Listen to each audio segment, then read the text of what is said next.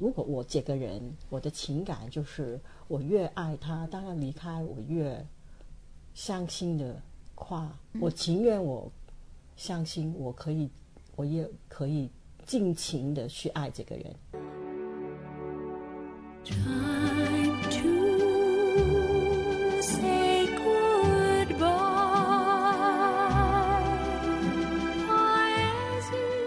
跟我妈说，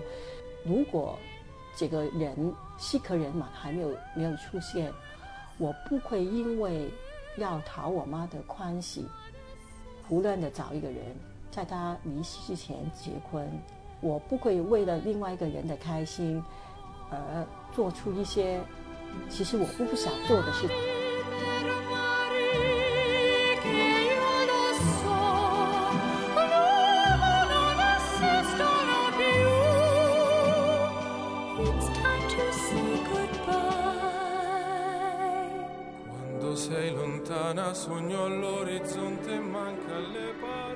我有看到另一个，其实是有启发到我的观点，就是说，很多女性她虽然没有生小孩，但是她是，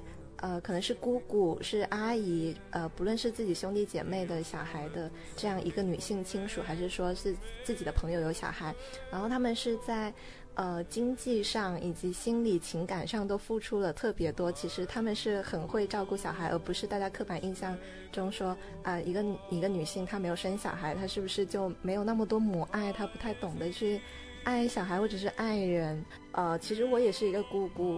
我也觉得我付出了很多的爱，那我不是母亲这个身份好像也没有什么关系。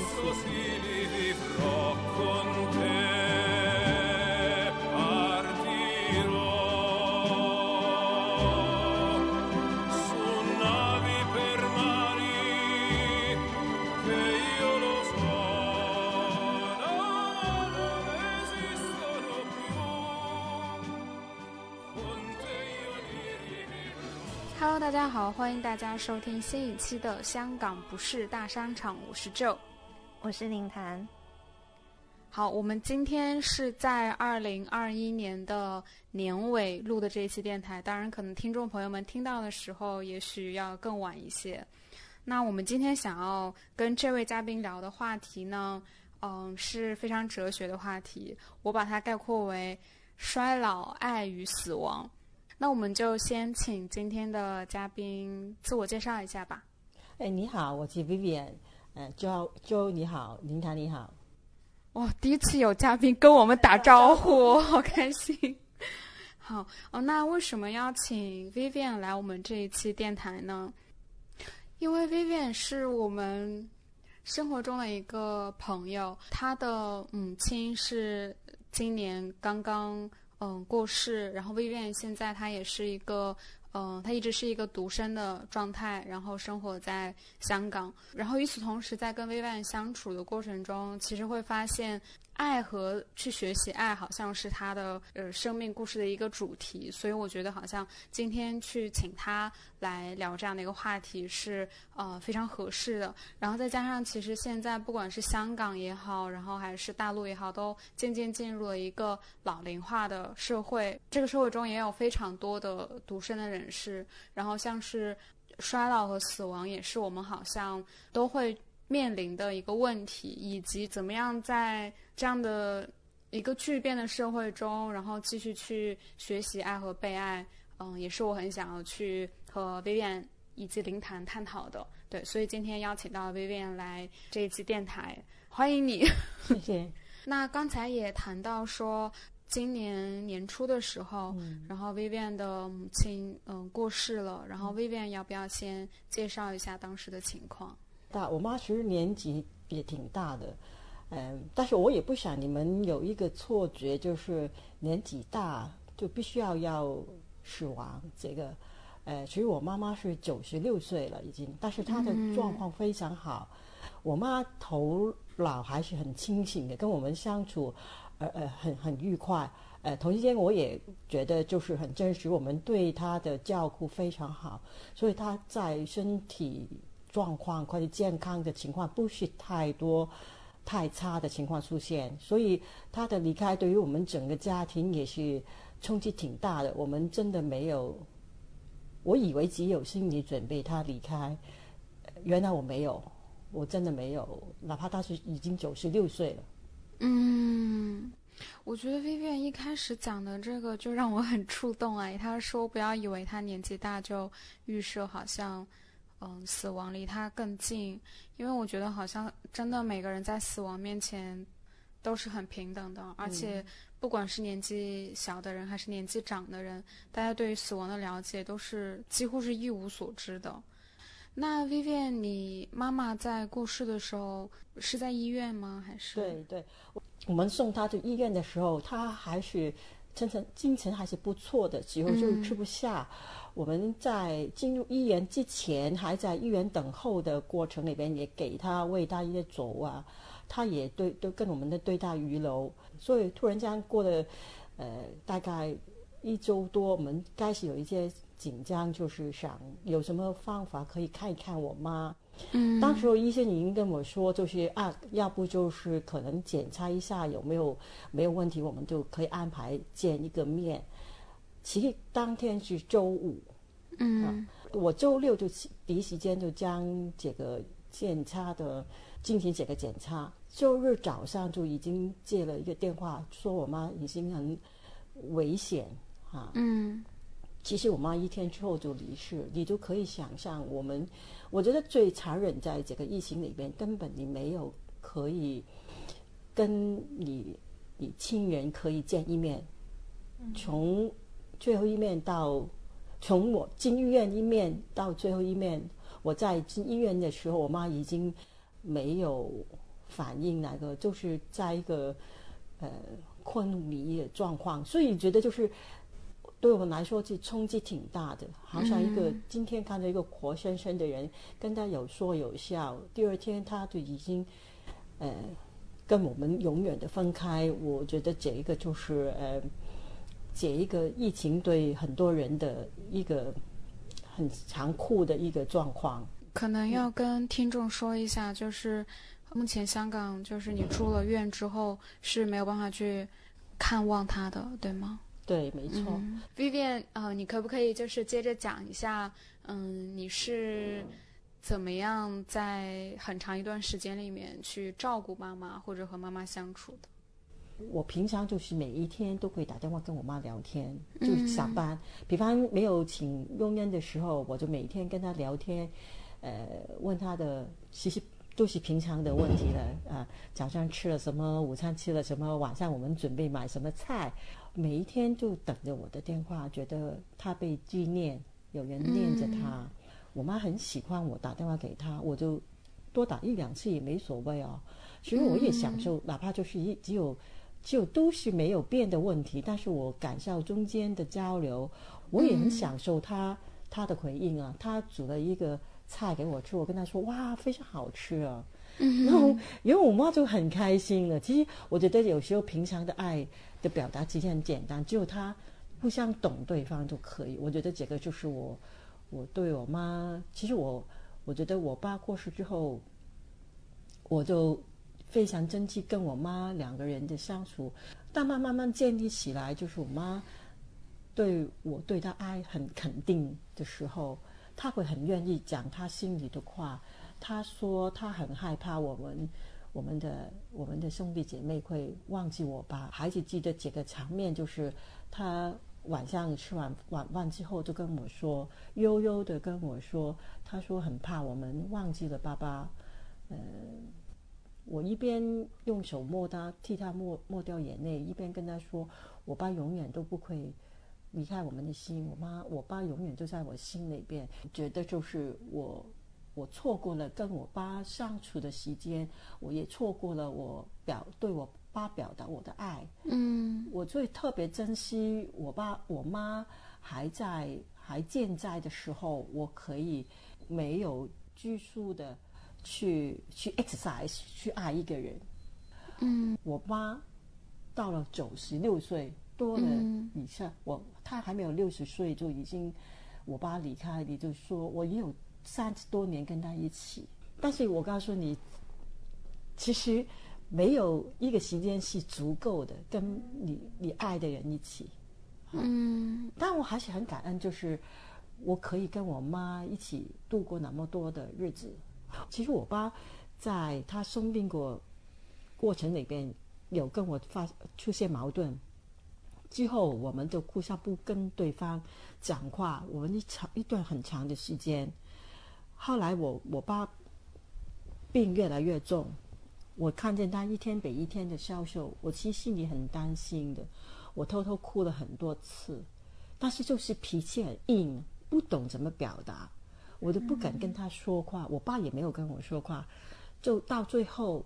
啊，我爸很病重的时候啊，就在医院了，我看见我爸就是哭，我这么大的孩子第一次见到一个巨人在我面前哭，我觉得很，其实当时我心都碎了，而且我当时只有我一个人跟我爸一起在医院里边啊，他跟我说刚刚医生看了其他的人就没有看他，他觉得他没有得医了，他绝望了啊，当时候我真的不知道怎么回应，其实很大的冲动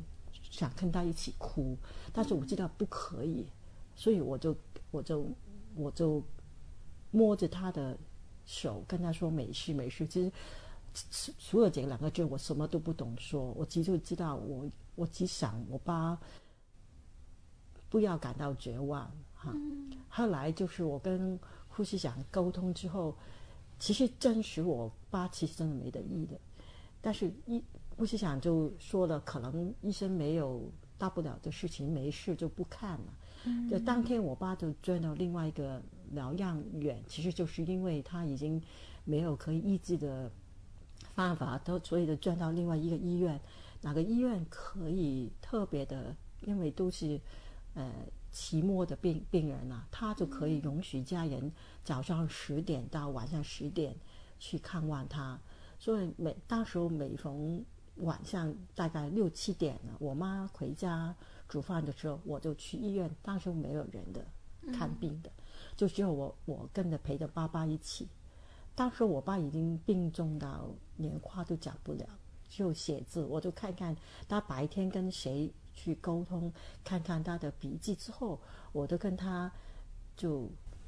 用水暖水陌生呢，然后帮他让他舒服服的很干净的啊，就舒服的睡在床里边。然后他当时口已经都溃烂了，所以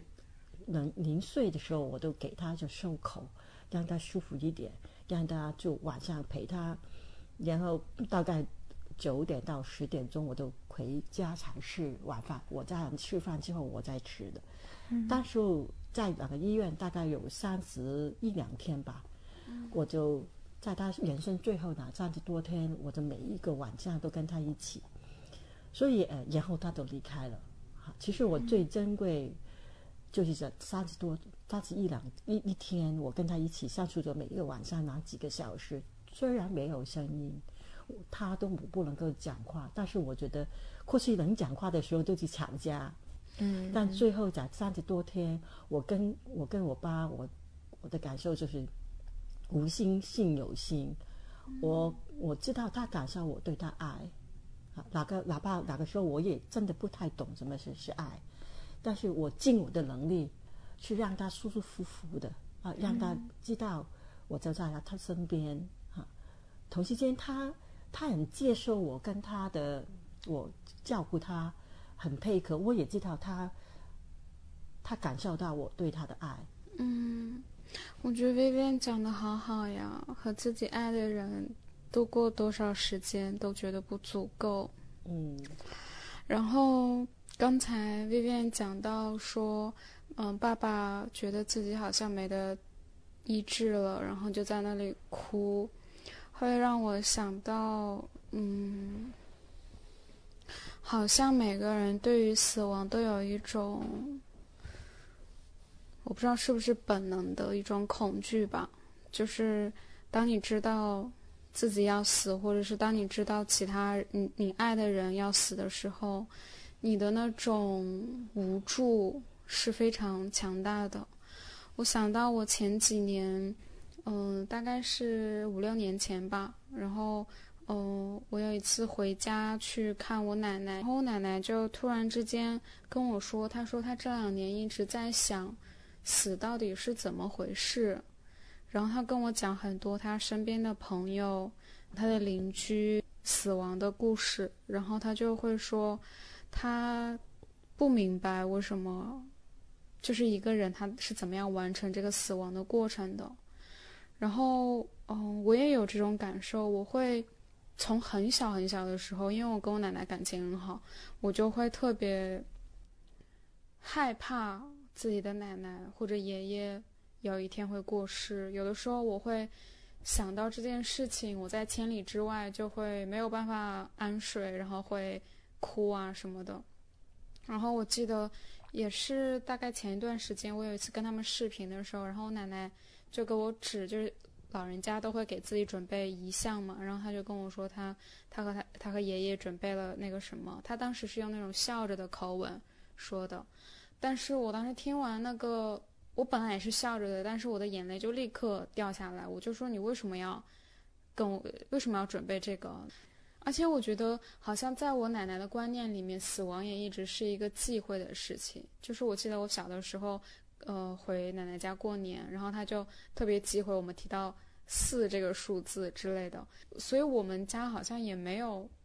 什么样的机会，或者好像是不是华人家庭都是这样，没有机会真的去谈论死亡，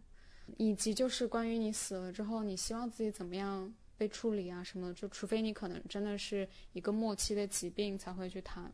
我记得有一年过年的时候好像是，然后当时我的继父还在，然后我们不知道为什么就好像聊起了死亡这个话题，然后我就问他和我妈妈说，你们有没有想过你们死了之后希望怎么样被处理？然后当时我继父也是特别忌讳，他特别生气，他说你怎么能问这样的问题，什么叫我们死了之后什么什么的，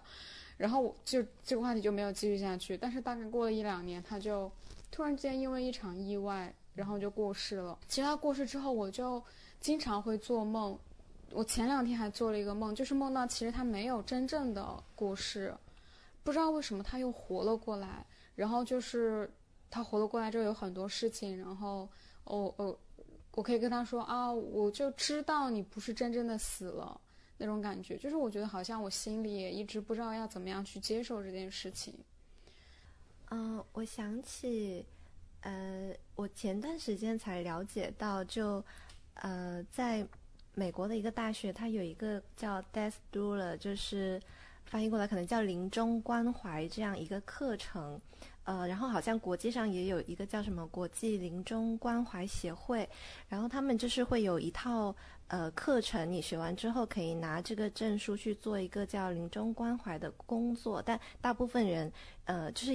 据说有一小部分人是要进入医院然后做这个工作，但大部分人拿它是做一个义务免费的一个工作。那这个临终关怀就是进去到一个家庭里面，这个家庭里面可能有一个人他可能是患了病就即将要离开，然后他就会跟这个即将要离世的人以及他的家人每天都花几个小时去做一些比较深入的对话，就去聊，可能聊死亡是什么，然后你现在有什么感受，你有什么心情，然后可能就是这个背景就是其实不管是在中国，可能国外也有很多社会或者是家庭是不怎么聊死亡的。而且还有一个大的背景就是以前就是医学跟医院体系没有发展的这么好的时候，很多死亡是在家里发生的。那么在这个家人离世的时候，其实家人有很长的时间去照顾他，然后可能看着他离开之后，还会看着他几天，就是真的看他还会不会再醒过来。那么就有这个漫长的过程，可能大家对死亡反而是没有那么多的恐惧跟觉得不理解的。那现在很多死亡是在医院里发生，可能最后的一段日子接触的时间都是很有限的，然后再加上可能一些忌讳谈死的一些文化，或者说我们的平时的日常跟家庭就是很少会去讲这个话题，所以变成有很多的恐惧跟难过。所以我就觉得啊，那临终关怀这个或者叫临终陪伴这个工作是很有意义的。而且它不不只是进行到死亡那一刻，可能他之后才会有一段时间是依然每天会跟家人们去联系的。我觉得这个课程真的好想让它成为一个必修课，因为其实每个人他都会面临死亡嘛。我觉得就是每一次我身边有至亲的人或者是我认识的人死亡之后，我都非常，我需要花很久很久时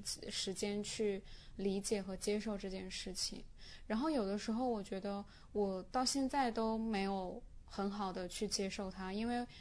我不理解死亡这件事，我不理解这个过程。我觉得死亡好像是这个世界上最绝对的事情，就是没有说你死了之后还有复活的可能，就你死了就是死了。但是这个世界上除了死亡之外，其他任何事情都不是这么不可逆的。比如说一个人他不爱你了，但是他还有可能是爱，还有可能再爱上你，虽然这个机会也非常渺茫。然后还有就是一个人他骨折了，然后可能他也会这个骨头会长好，甚至一个人他可能得了我们现在认为的是绝症，让他有可能也可能什么奇迹般的痊愈了。但是只有死亡这件事情是非常绝对的，然后这种绝对让我觉得有一点没有办法去接受。因为当一个人他离开这个世界，他就真的离开了，不管你们曾经拥有过多少美好的也好或者痛苦的回忆，他就再也不会，这个人再出现在你面前跟你讲话或者跟你吵架或者怎么样。然后我也觉得死亡好像和自我之间的那个关系也是很神奇的，就是当一个人死了之后，当一个人活着的时候，他好像可以分得清说我和这个世界的边界在哪里。但是当这个人死了，当他的自我意识消失了，是不是他和这个世界融成了一体，还是说这个人的自我意识就像是空气一样啪的一下就没有了？这个过程究竟是怎么样去完成的，这个是我非常非常想知道的。但是又可能没有经历过死亡，你又没有办法知道。所以我刚才说就是我很恐惧亲人的离开啊，我觉得很伤心。就像我爸可能经过10年时间，我的哀伤期很长，所以我很害怕我有更亲的人去离开，我不知道怎么样处理我的情绪啊。现在好，我还是在哀伤当中，但是我曾经出现一个我遇到一个事件，就是我的非常好的朋友，她的丈夫就是在40岁左右就患了一个癌症，哈，然后很快就过世。她2个孩子还在幼儿园里边。然后我就问她你怎么样？因为作为丈夫那么亲密的人离开她，而且2个孩子非常小。我就很怕她受不了情感上边，她就跟我说，她的丈夫因为其实她有很多的其他的外遇，所以她已经很伤心，她出现外遇的时间，所以她跟我说，可能他们感情不是很好，她也没真的妈妈没有怎么爱她，所以她没有特别的伤心。这一个事情对我来说，听了这一些话，我更伤心。我就有一个就是一个想法，就是我当时有怕我亲爱的人离开，我不知道怎么处理自己的情绪。如果我妈或是其他我亲爱的人离开怎么办？但是当我听到这个朋友的话说，我明白了，如果我这个人我的情感就是我越爱他，当然离开我越伤心的话，我情愿我相信我也可以尽情的去爱这个人，我不要像我朋友，因为我没有爱他，所以我不那么相信。我觉得这个更相信。我觉得曾经能够跟另外一个人好好的爱，你能有能力去爱，这个本身就是一个幸福的事情，这个重要。不只有自己让自己开心，其实有能力让其他人开心也是一个幸福，非常幸福的事。嗯，我要哭了。我觉得刚才Vivian讲的，就是拥有去爱人的能力本身可能就是一件很幸福的事情。然后我也记得我今年有一次失恋的时候，然后来找Vivian哭诉，然后当时Vivian有帮我祷告，然后我至今都记得，就是里面有一句话是说，希望我之后还有机会去付出我的爱。然后我听到这句话的时候，其实我当时就没有办法控制自己的眼泪，就一直在掉眼泪。因为那一刻，就是我突然之间明白，我以前一直以为说我伤心的点可能是没有得到对方的爱，但是你那样讲了之后，我才明白，其实我也很想去付出这一份爱。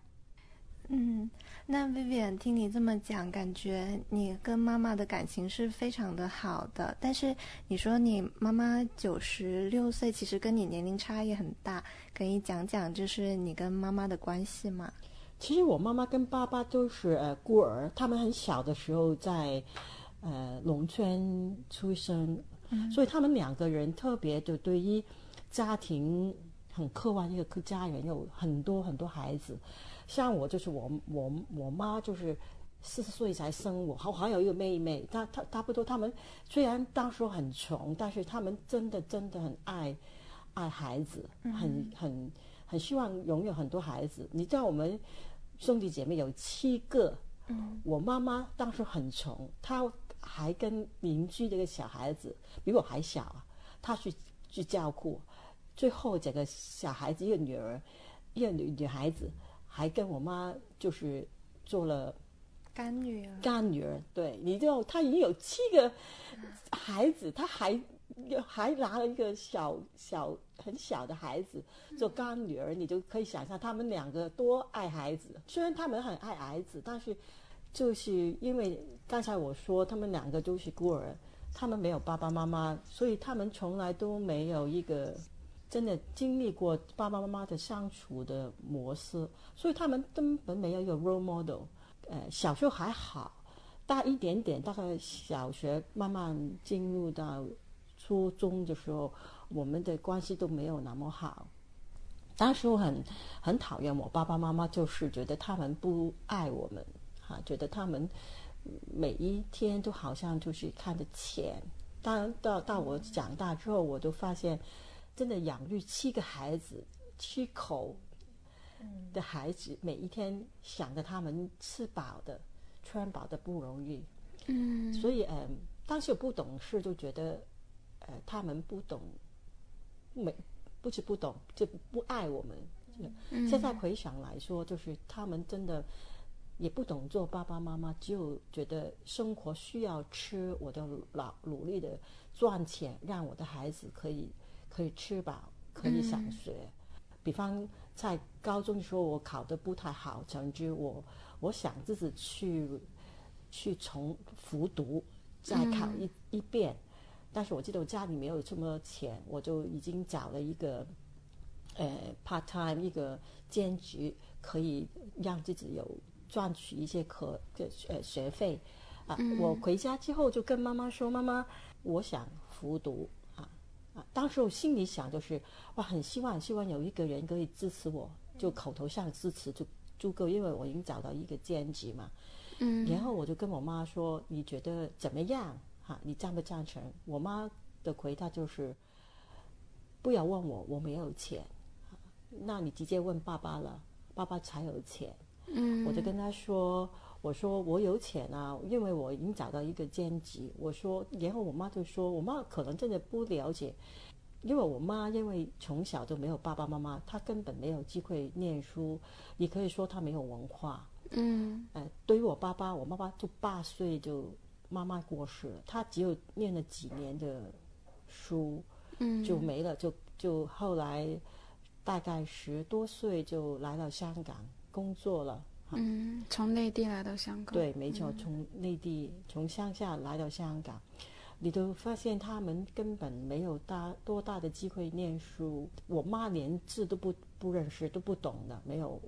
就没有文化了。但是我妈就说，都是你去找爸爸了，爸爸只有钱。我跟他说我有兼职，不需要，我只需要你鼓励我就可以了，你赞成我就可以了。现在回想，他们根本不懂我妈的回应。当时我很伤心，她说我没有什么回应啊，没有钱，就没有说的话都不重要了，所以也不需要问我赞不赞成。然后他就走了。当时我很伤心，觉得怎么样一句鼓励的话，其实没有本钱，也不需要花时间，花一两秒的时间告诉我赞成，哇，我都很开心，我觉得就给我了力量了。但是他就是不说，当时就很严重一点，有一点恨我妈。现在回想，他不想说，是不懂说，他不了解中间的分量。他对他来说，有能力赚钱才有价值，他不懂他自己本身的价值在哪。就像我妈现在，我妈突然间患病，2年之后的过世，在2年当中，我妈就一直要照顾我爸，然后我爸就在2年之后的过世之后，我妈就没有工作了。当时候她整个人很沮丧，就是整个人都没有生命力。我可以想象，当时我们很怕他会跟我爸一起走的。原来后来就跟他聊之后，他觉得就是他没有工作能力，就没有价值了。他的孩子都会不要他了。他当时非常非常的恐惧，所以对我来说，我才慢慢了解我妈对于一个人的价值，就是他有没有工作能力，有没有赚钱的能力。我觉得听完 Vivian 这样讲，心里的感受是很复杂的。一方面，我觉得 Vivian 现在可以站在另外一个角度，然后去理解自己的爸爸妈妈，是非常难得的一件事情。但是另外一方面，其实我又会有一点纠结，是不是我们一定要去理解自己的父母曾经做的一些不好的事情，是不是可能他们没有做一个特别出色的父母，我们也依然要去爱他？我觉得这个答案对于我来说，当然都是否定的。我想到的是前些年，在中国内地的网络上有一个很有名的论坛，这个论坛名字叫做“父母皆祸害”。然后这个论坛曾经一度是非常火，然后也在年轻一代的群体里面引发了非常多的共鸣。这个论坛里面聚集的一些年轻人，都是在小的时候没有被父母好好对待，他们小时候的经历也对他们现在的人生产生了非常多的负面的影响。我觉得我在相当程度上是非常理解这样的一个群体的。此外，我也会觉得说，在内地的那样的一个比较封闭的环境里面，去反思我们和父母之间的关系，我们是不是一定要服从父母，一定要孝顺父母，即使他们对我们不好，我们长大之后也要去理解他们，去爱他们，去进行这些反思。其实本质上也是对于一种权威和一种就有秩序的挑战吧。然后我想可能也是这个原因，就是后来这个父母皆祸害的这样的一个论坛小组被官方封禁了，就是你在网络上再去搜这个名字你就搜不到了，但是原有的那些成员还是可以继续发帖这样。所以提到这里，就是我也很想跟 Vivian 讨论，就是你觉得什么是孝顺，或者说你觉得一个人他有这样的一个孝顺的义务吗？对我来说，我觉得就是世界上没有一个完美的人，包括你爸爸妈妈，他每一个人的经历都不一样，他的经历让他成为今天的他。可是我可以跳过刚才我说我有一点恨我爸我妈，因为他有一些真的行为或是一些言语有意无意的伤害了我，这个是真实的。当时真的觉得很伤心。慢慢在听他的成长故事，我慢慢听到他们的经历的时候，我多了一份理解。啊。其实理解不单单就是让我，怎么说是原谅我爸我妈，其实更多就让自己有一个释放，就是更多理解另外一个人，一个个体，不单单是他我妈，我去其他人也需要理解他为什么会做出这个行为。如果我不是合理化夸他，更多的去理解他，那对于我来说，我觉得是一种释放，而且更多就要重新去看待这一段关系。刚才你说什么是孝顺，我觉得是两个层面，一个层面就是我爸很早过世之后，才我开始懂得怎么理解另外一个人的生命，这个一个成长之后跟他相处，我特别珍惜我妈留在西乡边打一段很长的时间，让我可以慢慢的学去理解，然后学去接纳，最后学去爱这个过程。当然我妈也不懂怎么爱我们，否则她不会说出或者做到哪些事情，因为他们真的不懂怎么表达自己爱。她可能就是好好的赚钱，让我的孩子可以吃得饱穿得暖。生病的时候他很紧张，我特别记得他生病的时候，我在睡着朦朦胧胧的时候，每一次都因为尤其我发烧的时候，我特别觉得这个行动很温暖，就是我妈每一次就用她的嘴唇贴着我的额头，感受一下我的热度。我每一次都虽然是朦朦胧胧，到现在我都感到哪一种温暖。所以我妈不懂表达，但是她有一些很真实的一些行为，到现在我一把年纪，我都觉得哪一种温暖没有消失过。我爸过世了很多很多年，他才真的有一次在一个我逢周末的时候我就跟他一起吃午餐。有一次他就向我投诉，我哥哥姐姐就是有一些没有很亲密的去打电话问候他，我就心里想就好好的安慰他了，告诉他有7个孩子，一个没有很痛你，有第二个不够痛你，有第3个，一直数下去有7个，总有9个。我还没有说完之后，他突然间就吐出一句话，就是说我7个孩子当中，你是最疼我的。哇！突然间，我一直没有想到，我妈真的知道我这很疼她。哪个时刻我真的我没有准备之下，她突然间说这几句话，我的眼泪控制不了，也觉得很尴尬。然后我一边笑一边手摸着眼泪跟她说：“真的不好意思，我真的太开心。”我妈也笑着回应我，我觉得这个是我最幸福的一刻。这好像就在这一刻，他告诉你他感受到了你的爱，但是也是一种他在表达爱。对，就刚才有说这个论坛很多，父母就是他对孩子的爱，有时候是否真的是对孩子最好的？就像我妈，当我爸过世不久，其实我谈了一个恋爱，就是有一个我跟一个男孩子谈恋爱，也因为我特别疼我妈，我的当时候的男朋友也特别的，因为我特别的疼我妈，我妈就因为这样，就是我妈就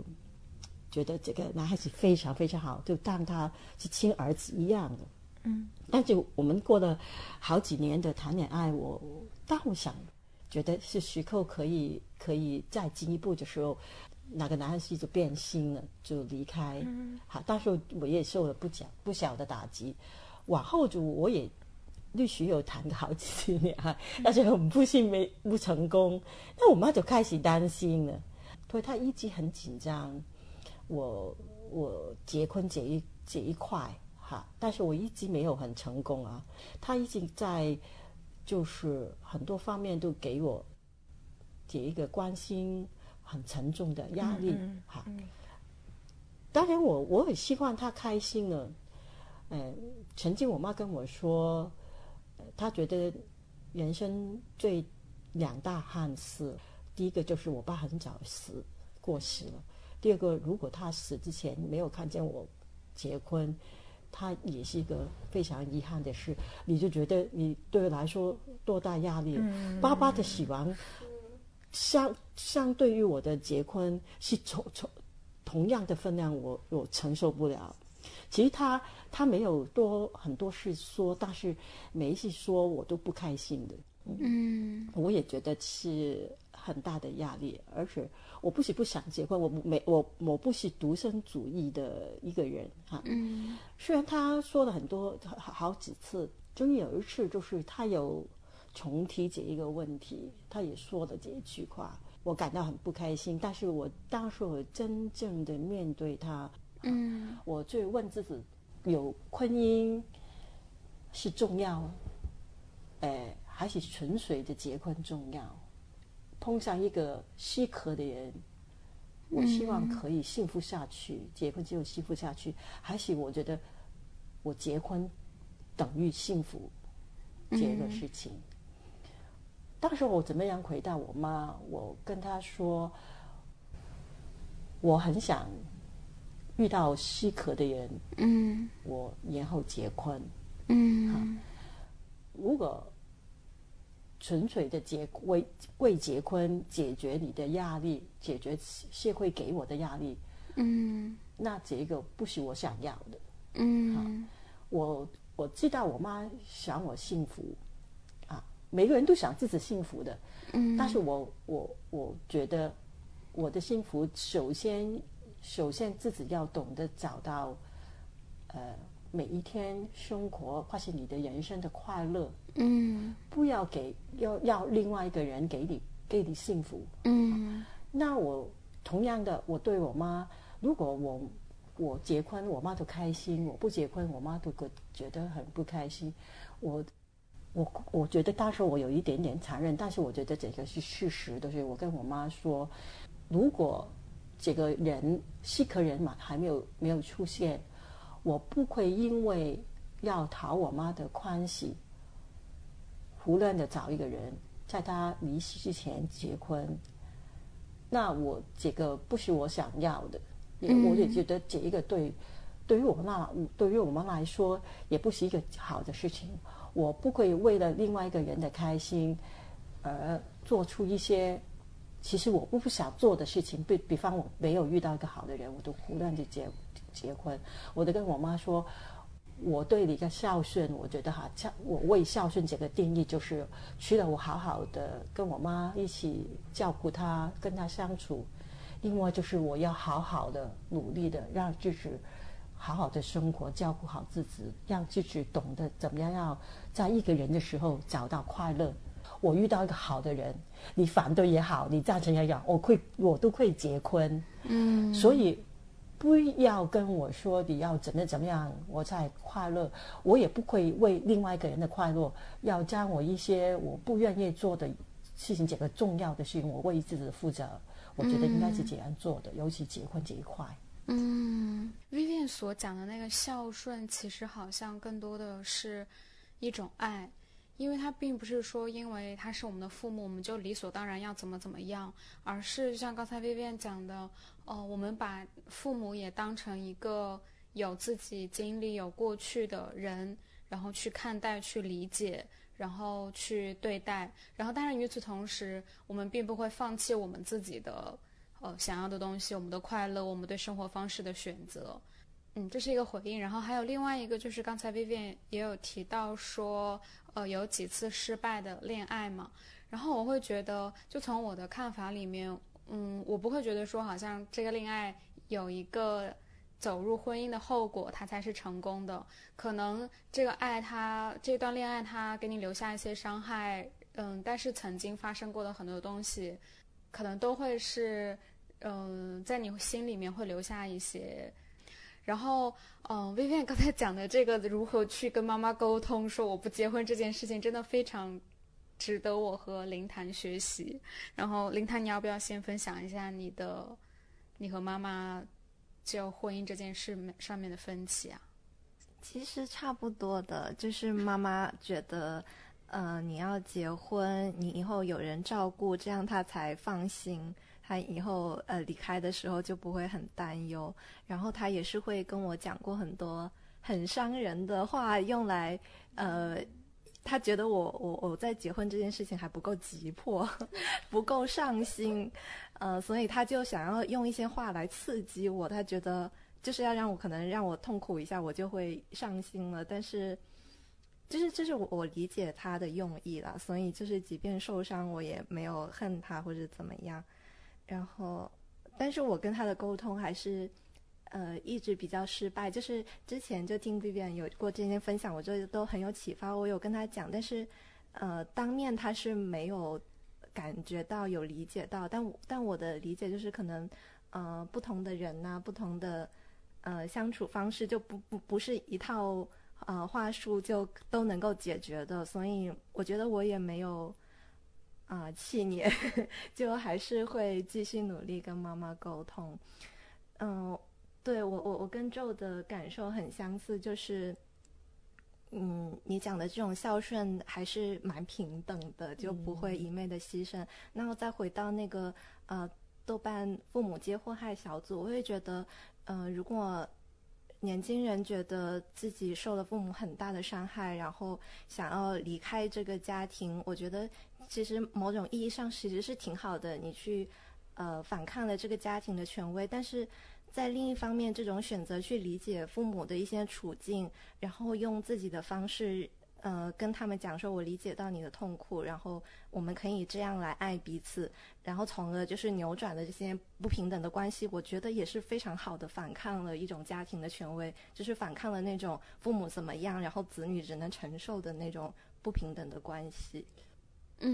我觉得我这2年其实也是因为结不结婚这个问题和家人有一些分歧，主要想让我结婚的那个压力是来自于我奶奶，尤其是这2年每次打电话的时候她都会跟我说你到底什么时候结婚啊，你不要条件那么高了，对方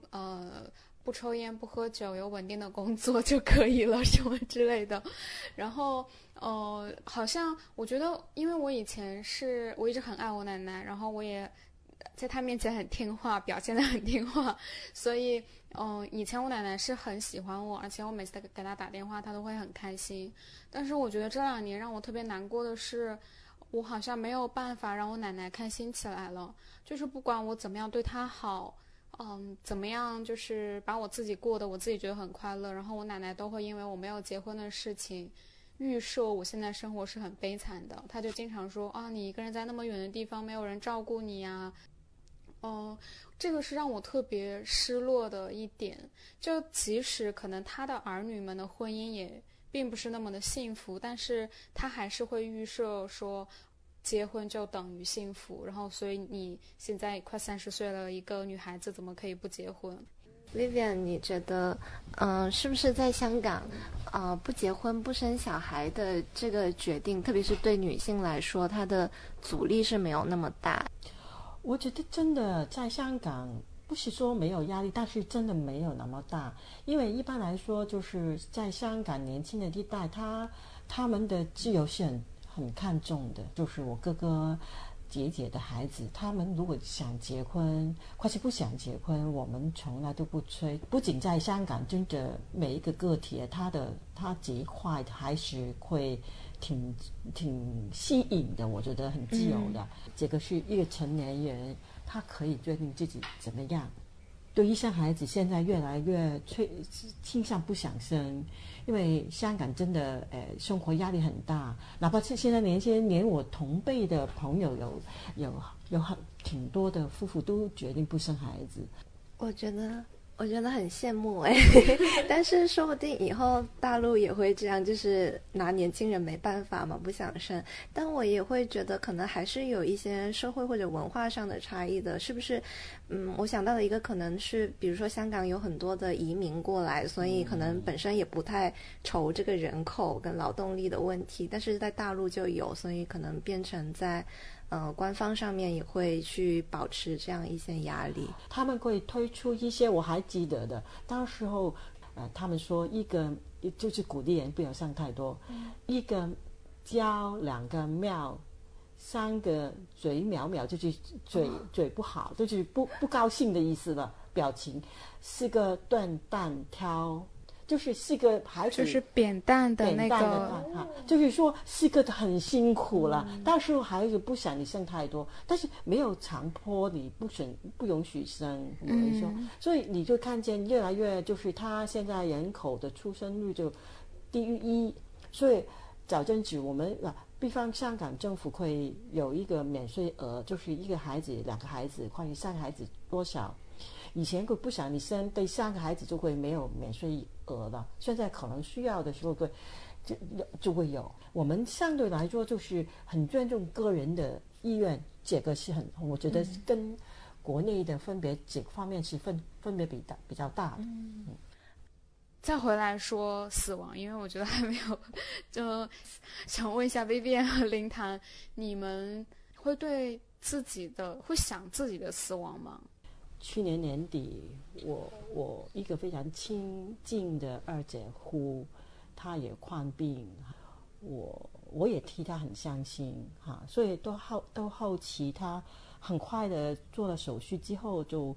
复发，很快的复发，所以在去年年底就过世了哈。其实整个病的过程，我一起陪她度过。有一次就是救护车专门送他到医治的医院，我就跟他女儿在医院等他了，因为当时他的病情比较重，他没有可能去走去洗手间去处理他的他如果需要的时候，他还要轮椅推。当时他突然间他吃了一个药比较有腹泻的情况出现，他在就是很想去卫生间，到时候他要用尿，你们说尿布还是尿片啊？都有，我们就是尿片了。尿片，他医院没有带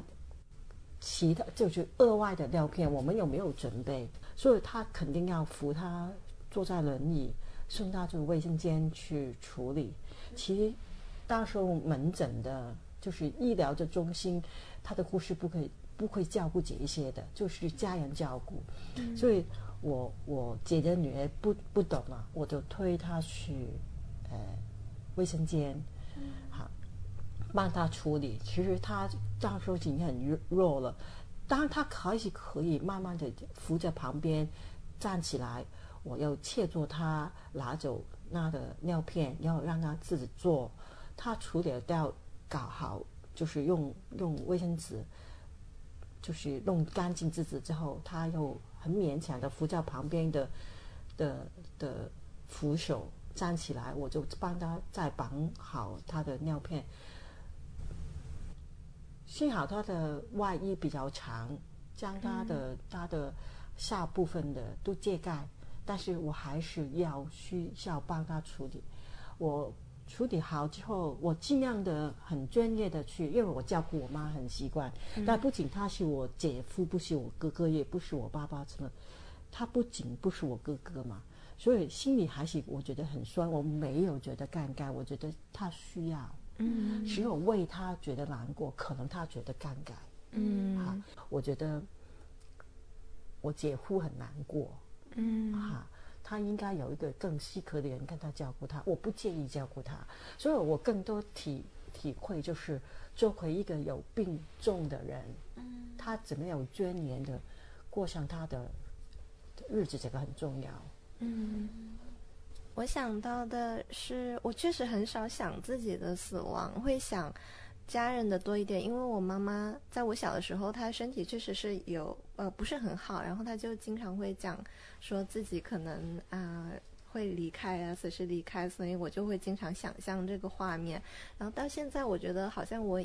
已经脱敏了，就是我已经不会再会为这个事情感到很沉重去流眼泪了，我反而想的是一些很实际的，说如果她真的离开了，那我爸爸一个人怎么办？我会想很多很实际的问题。然后，我觉得其实是要去想一下自己的，遇到意外什么的，因为我感觉我爸爸妈妈其实他们很乖，就是他们会想到说不要给我们带来太大的负担，所以他们都有努力的在照顾自己的身体。但反而是我呢，我就觉得好像啊，我年轻嘛，不会有什么事。其实我真的对自己很差，但我觉得这样反过来想，我觉得我也要对他们负责任一点，要照顾好自己多一点。我想到还有就是Vivian 你之前跟我分享过一个就是你给你妈妈离开之后做了一个纪念册，然后里面有你先有她的照片，你写了她大概的一生，然后你有一个作为一个女儿的一些寄语，有家里其他人甚至还有朋友的一些寄语跟照片。那个时候我就觉得啊，好温暖。就我看过很多就是宝宝出生之后的纪念册，从来没有想到离开的人也可以有一个这样的纪念册。那个就是我会觉得有让我再去想死亡这个事情。可能我刚刚所谓的说我已经对我妈妈可能会离开这件事情脱敏了，其实可能不是脱敏了，就是我选择是一种逃避吧。就我觉得啊，不要那么难过，我不要去想他了。但是如果看这个纪念册的话，我也会觉得其实如果我更好的面对这个事情，我应该是去好好的想我妈妈她是一个怎么样的人，然后这些年她怎么样过来，然后现在我们要怎么在就是去营造一些快乐。我要多拍照，就像你看到那些照片，我都觉得啊，我们家庭实在拍太少照片了。对，会多一些这样的记录。我觉得好有趣。今天在地铁上，林檀跟我谈起这个纪念册的时候，我当时的第一反应是，如果有一天林檀死了，然后我也要为他做一个纪念册。然后我觉得好像当然我家人也是生命中很重要的一部分，但是好像对于我们这一代人来说，朋友之间的那种情谊，或者是我们老了之后好像可以依靠的更多的是朋友，而不是一个婚姻制度里面的伴侣或者是子女之类的。所以对，然后我觉得刚才 Vivian 分享的那个故事也是让我觉得很感慨吧。就好像死亡的确很恐怖，但是死亡其实对于那个将死之人来说，他只是一瞬间的事情，也许，然后他死了之后什么都不用考虑了。但是如果在死亡之前会经历衰老，会经历很多病痛的话，那可能真的就是另外的一些感受。我想到的也是林檀就是因为之前林檀有一天晚上，他好像是肠胃不舒服，然后他就突然之间去了医院，去了急诊。然后当时我和另外一个朋友当晚有一个聚会，然后我们从那个聚会结束之后就直接去了医院去看林檀。然后那个是我第一次去香港的医院然后去了之后，当时已经有另外一个朋友陪在林檀旁边。然后我记得当时在那个一个床的隔间里面，然后有三张床，然后林檀就在最左边的那张床上躺着。然后当时我觉得那个床好大，林檀好小啊，然后他看起来也特别虚弱。然后好像是医生给他在打点滴还是什么的，然后他就躺在那里闭着眼睛在休息。那个时候就觉得好心疼林檀啊，而且他又是那种非常，他遇到什么事情他都不会说啊，你们可不可以陪我，你们可不可以怎么样的那种人。他就会觉得哦，我没有什么事，你们可以走了那种。然后之后几天我就很想说，林檀你需不需要给你买一点粥啊什么的上去，但是他都说啊不需要，我已经买好了。然后我就觉得我也不知道，好像又回到了刚才Vivian 说的那个，就是有的时候你让我付出那个爱，我也是会很开心的。然后我也对，就是我觉得我这些年就是离家在外面，可以说我最希望能够陪朋友做一件事情，就是去陪他们去医院。然后我之前也陪很多其他的朋友去过医院，因为我觉得这个时候大家真的都是非常脆弱的，至少我去医院的时候是很脆弱的。我就觉得如果有人陪我，我会很开心。然后就我的朋友，他们可能有的时候是身体不舒服啊，去检查什么，我都会主动说啊，我要陪你去啊什么的。对。然后对，那说回就是关于衰老和疾病， Vivian 也陪妈妈30多年，然后想知道你是怎么样，或者说你看到妈妈慢慢衰老，你的心情是怎么样，包括这个过程中也有你自己可能慢慢没有那么年轻，然后你的感受是怎样？我就有一天突然间觉得我妈很衰啦，就是有一次我吃了饭之后，我突然间觉得我妈很老的时候，就是我吃了饭之后离开我妈家，突然间发现我遗漏了一些什么东西，然后我就赶紧回家，我就比较难，就是叫我妈将我要的东西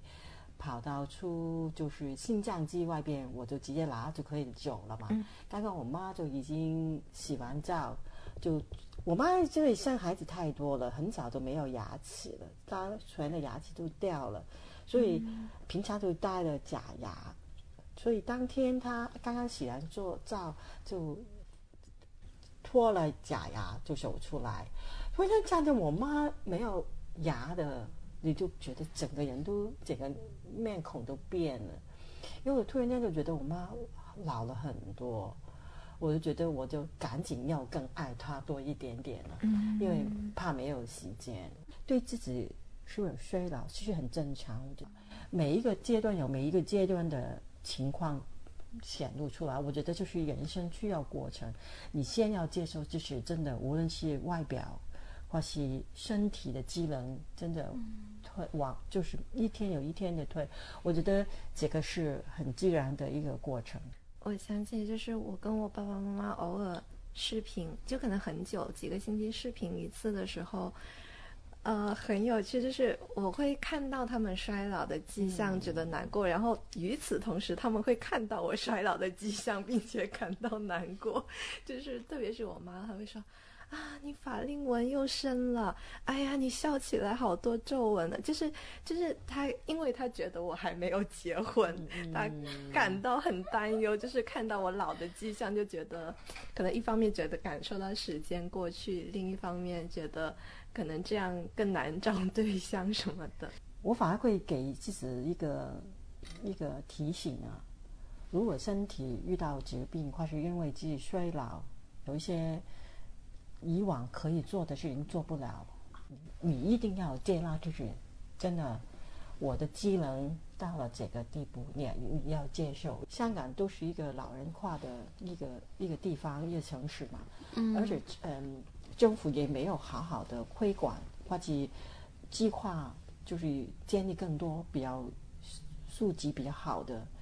的一些老人院，所以现在的老人院的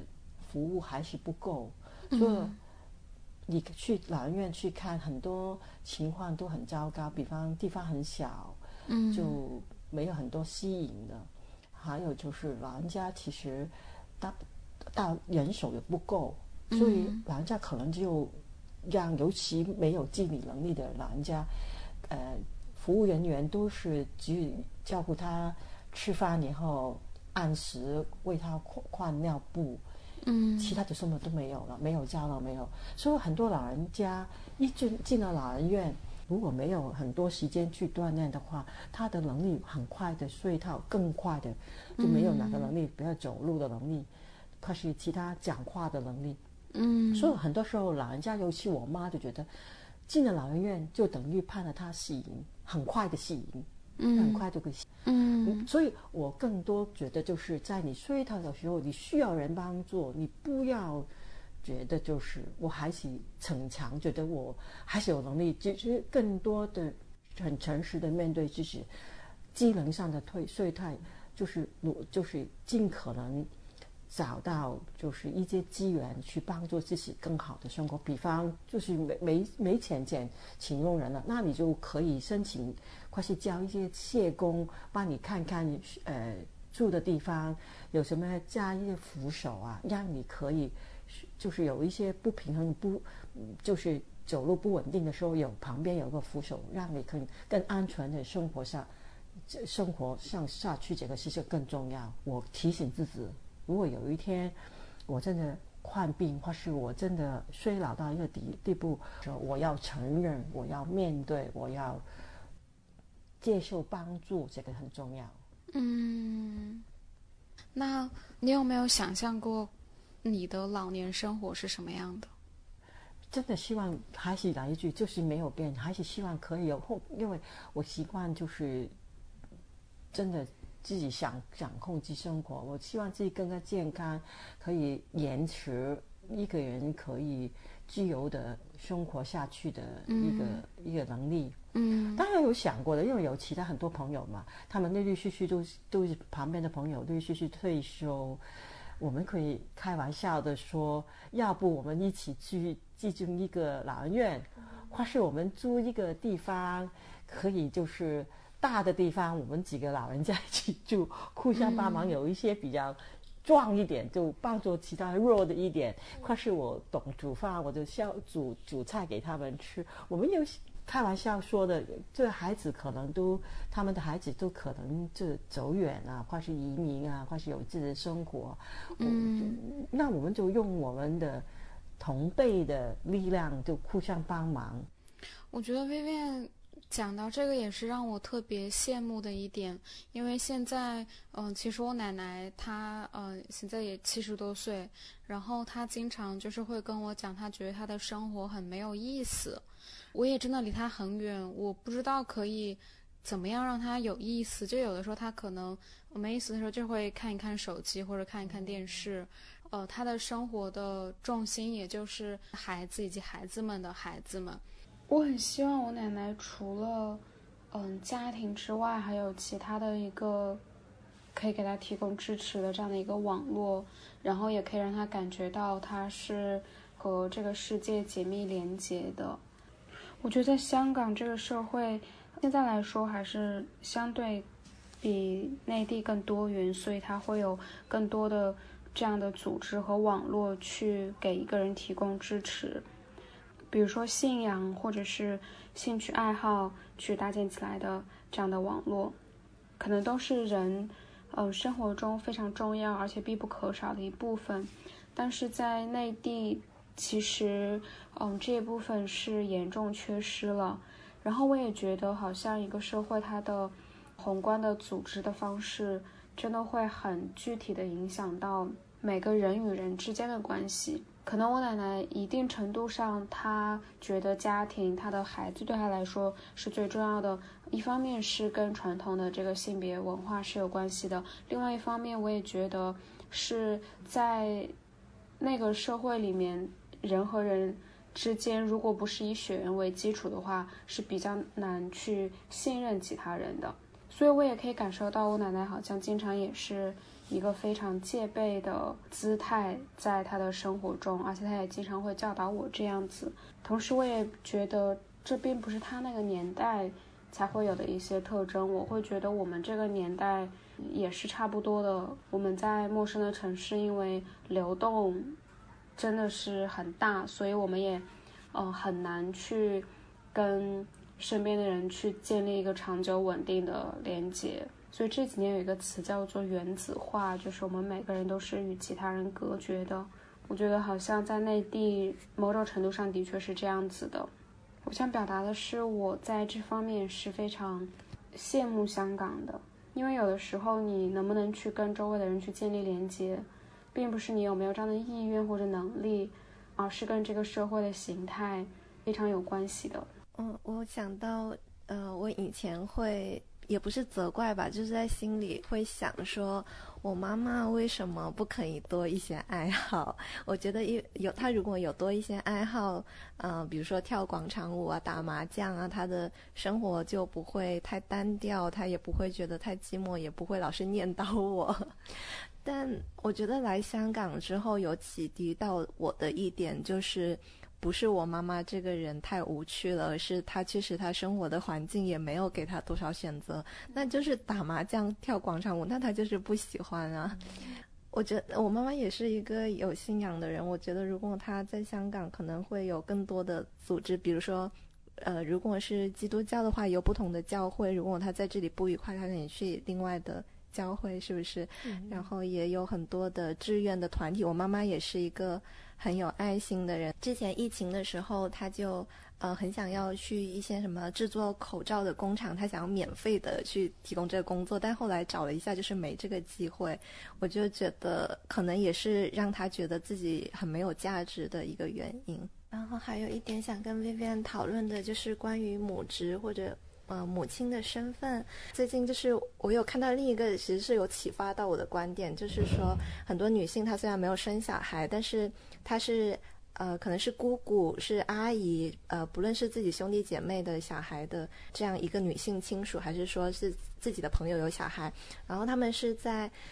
经济上以及心理情感上都付出了特别多，其实他们是很会照顾小孩，而不是大家刻板印象中说啊、一个女性她没有生小孩，她是不是就没有那么多母爱，她不太懂得去爱小孩或者是爱人。我想到这一点是因为上次去你家吃饭，你有两个哥哥的孙子是叫你姑婆是吗？我觉得哇，我觉得你简直是全场里面最关注他们的，就是比如说他们吃饭可能嘴里有一口饭嚼得比较久，你都是最先发现的，然后你也会以一种游戏互动的方式提醒他们接着吃。其实我也是一个姑姑，我也觉得我付出了很多的爱，那我不是母亲这个身份好像也没有什么关系。那我不知道你会觉得自己没有生小孩这件事情会怎么样影响到自己吗？其实我真的喜欢做母亲，但是没有一个细科的人，我也很赞成你刚才说，我只少了一个经验，就是生产的过程的经验，我没有这个不影响我爱人的一个经历。当然可能就是有很多人就是形容要经过生产才可以有特别的特殊感受，我不否认，但是你也看到很多经过有生产的母亲，她也虐待她的孩子，我觉得也不是绝对。我小学5年级就已经开始帮忙姐姐去照顾孩子。作为一个女性，就或是作为一个人，其实愿意去爱是有一个本能。那么我们怎么样去表达，怎么去 exercise 这个爱，就是你是否愿意付出，这个是很重要的。所以我非常赞成林谈说，有没有生育一个经验的女性，是否就代表她有没有能力去爱其他小朋友，或者爱其他人？我觉得就是不一定需要这一个经验呢。其实我们本来都有一个能力去爱的。其实重要就是我们愿不愿意去爱。对，而且我记得有一次聊天你说过，可能没有小孩或是不是会更有年轻人的视角，